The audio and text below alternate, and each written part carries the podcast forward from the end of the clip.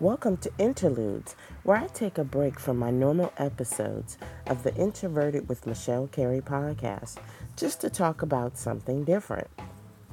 Interlude 1 is Should I Care About the Monetization on YouTube?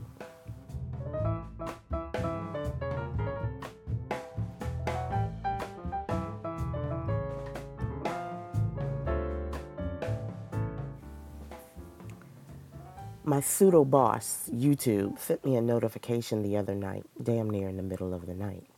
Normally, I don't entertain work email at night, but YouTube is like my 24 hour boss. So I read the email, and the bottom line is I've been pink slipped. They said I can stick around and volunteer my time and my creativity content if I want. But for now, they don't see the value in my services anymore. And the crazy part is, is YouTube sought me out. They hired me. I didn't apply to be partner. I was invited. We all know time is money and money is time. So why should I use my time to produce something that I was once getting paid for, but now I'm not because YouTube wants to be an ass about their platform. But it is their platform, right? And then the larger creators really don't have any skin in this game. Not until YouTube turns around and threatens their revenue stream. I just want to know where in the hell did YouTube come up with 4,000 hours of watch time? Why 4,000 hours? Why is that the magic number? 240,000 minutes of watch time, of which they knew that a lot of good creators were not going to meet that threshold.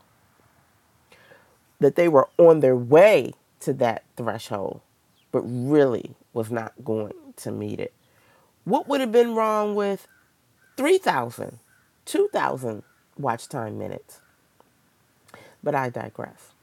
Because what I really am like tripping on is why a thousand subs needed when it's obvious with the 4,000 with the 4,000 hours of watch time the YouTube is really about watch time and getting people on the platform continuously watching videos, staying on the platform.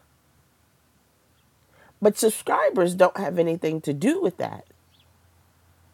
Okay, because I may subscribe to a person, watch their video, and then leave the platform. Whereas non subscribers are the ones who come onto the platform, maybe looking for a how to video, looking for maybe some Hollywood gossip, and then end up staying on it for hours. Now, me, I am a YouTube Red subscriber, so I can put a whole bunch of videos in my playlist and then listen to them while I'm in other apps because it doesn't turn off. One of the benefits of being a YouTube subscriber. So, watch time. That's watch time. That's not me being loyal to any subscription. Now, I do have my people that I watch, like Metamorphosis Rocks. Shout out to her. But, you know, I catch her in the evenings when she does her live YouTube now videos. I'm digressing. But this is some stuff that I just don't understand. You know, and I think back, just when I was jumping back into the YouTube pool, I feel like the water was drained from the pool. I had restarted my YouTube channel back in late March of 2017 and I had the intentions of keeping it going. But you know, life kind of just hit me in May, and I couldn't make as many videos as I was once uploading. And then I just thought it would be easier with my podcast. So I focused in on Introverted with Michelle Carey. Then I had a change in priorities. Over the summer, things were happening. I had to finish my book. But in November, you know, I started thinking about my channel again and then, you know, I posted like a hey y'all, what's up kind of video. Um, that was a live stream thing and it was real quick. Before I would say neglecting my channel going back into, you know, the holidays. But it really wasn't until the holidays that I had about three weeks of downtime that I was able to get back into swinging things. And as I was moving into 2018 and I was writing out my goals, one of my 2018 goals was to make vids on a consistent basis. I wanted to make at least one vid per week until I could do more. Um, I also um, had a goal of uploading all of the episodes of IMC to YouTube, just as I had done, just as soon as I got that done, which I did. Um, I started to see some movement on my channel with subs and watch time. And just as things are starting to move forward, just as they were almost a year ago when I saw a really big leap in my channel because I was um, really focusing on posting vids every day or every other day. I just feel like the carpet was kind of like pulled out from underneath me and so many other people because and then the the email was so cruel it was just like it just sounded like you're really, you know, you don't meet this threshold, so your channel is shit. And if you really wanted to be in the YouTube partner, you would have been doing this all along. Like, uh, people don't have other things to do, you know, and it just pisses me off because I think I should have been grandfathered, re grandfathered in because I've been on in the partnership for 10 years and never got a community strike for anything or guideline strike. So why are you penalizing me for the bad actors? These bad actors they keep talking about. You know, um, and I realized that it took me a while, you know, to get on the bandwagon to use my partnership. And none at the time, years ago, the videos that I had made, they weren't even monetized until I went back and monetized some of them last March. But the majority of the videos that were monetized was everything that I started making as of March of 2017 when I jumped back into the video creator game. You know, and then when I look at my analytics um, since coming back, I've had significant growth in my channel. Maybe not on the on the subscription side, but on the watch time side, I had growth. And I had just did, this is the thing that really kills me, because I had just did a podcast about consistency and sticking with something because I always feel like I'm a jack of all trades, master of none, some, and all. And, you know, I want to blame YouTube for being stupid and not really, you know, having good foresight and to sit up there and say that, oh, we've talked to creators like you. But you didn't really talk to me. I don't really even think they even talk to any small creators. I think they talk to the bigger creators. And there were some that were like, oh, yeah, okay, that's fine, because they had already met the threshold.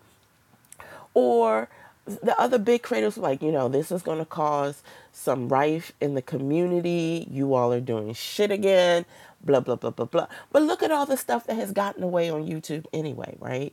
Um, you had what? violent videos that were that were permeating through the system that they finally decided to crack down.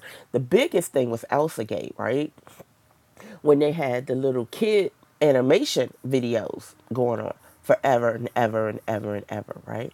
Then now, you know, you got one of your largest YouTube uh, creators and Logan Paul doing some dumb stuff. So it seems like to me that the larger the channel is, the more crap you get. But the ones who are small creators take a penalty on the platform for just trying to do the right thing. Now, I'm not saying that I'm not going to share some of the fall because I didn't utilize the program fast enough. Because I've had an opportunity for years as a partner, and it really wasn't until last year I really started to take advantage of it. But, you know, like I said, life. And I'm nowhere near the threshold for subs or watch time.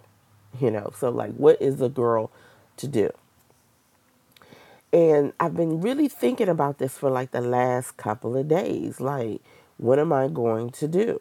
Is, you know, I haven't really gotten paid, but watching those numbers go up, I'm like, damn, am I going to use all, you know, lose all my analytical um, abilities that they've given me by not being monetized? Because those are key features that I've been watching to make sure that whatever I'm making is on track and people are loving it. But, you know, I digress. But what I'm saying is, is I made a commitment to myself to be consistent at something.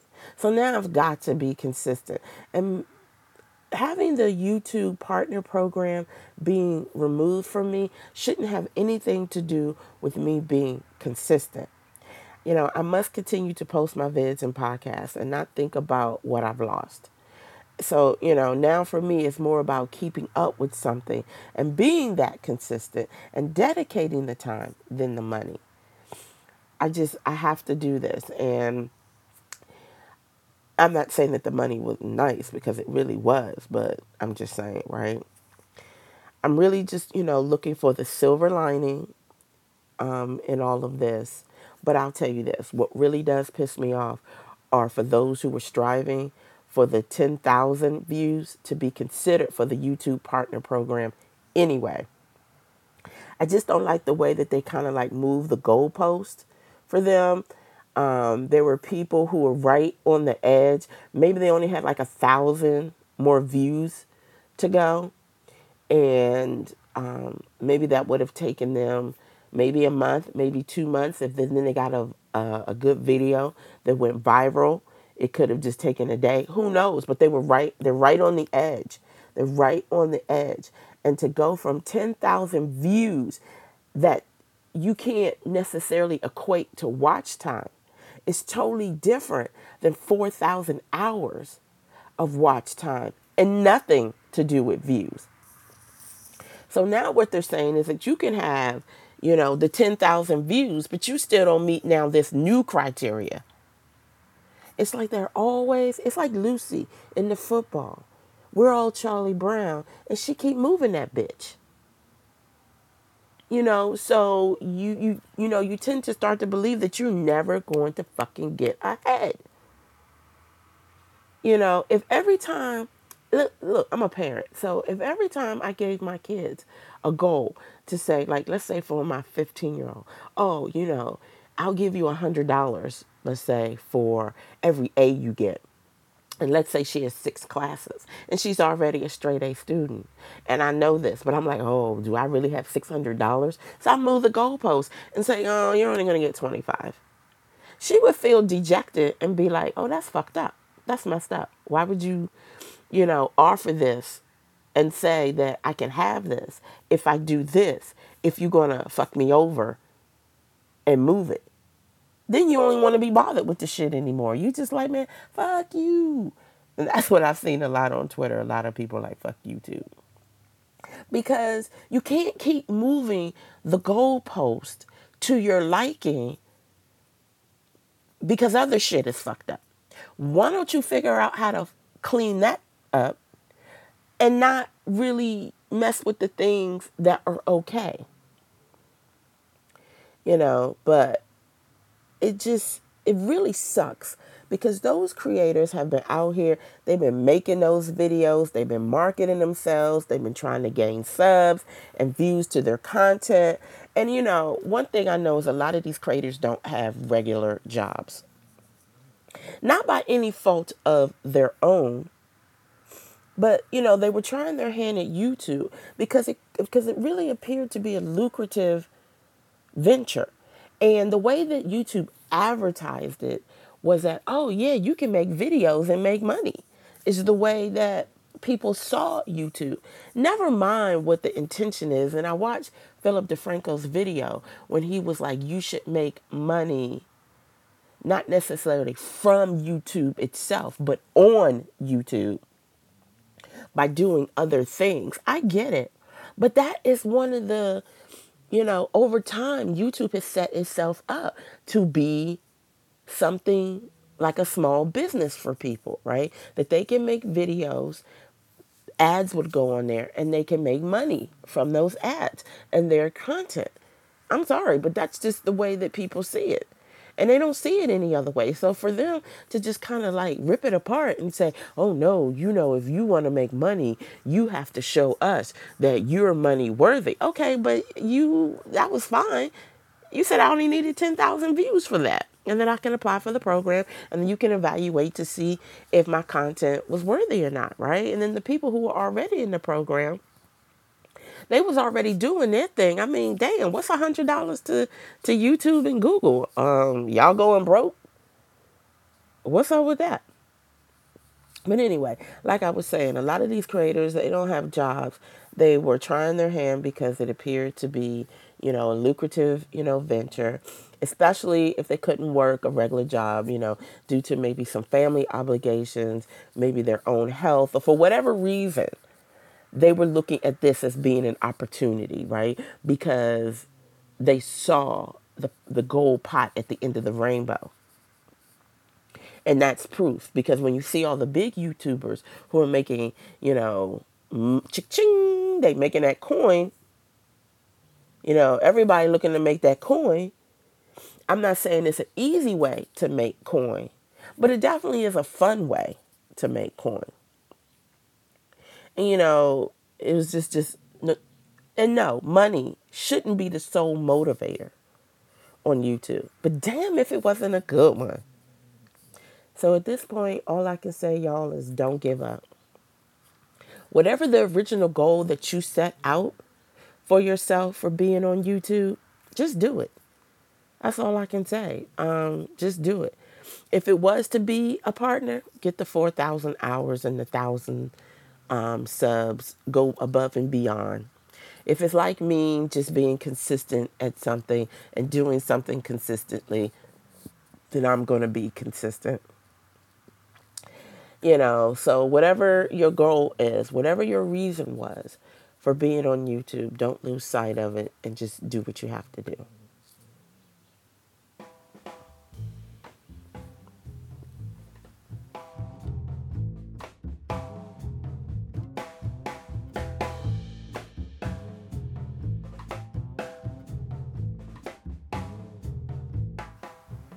This is the end of this interlude for the grown and sexy folks. Thank you for listening. And this interlude was sponsored by Sunray Multimedia, touching all lives of the universe. I'll catch you on the next time around. And remember, always believe in yourself.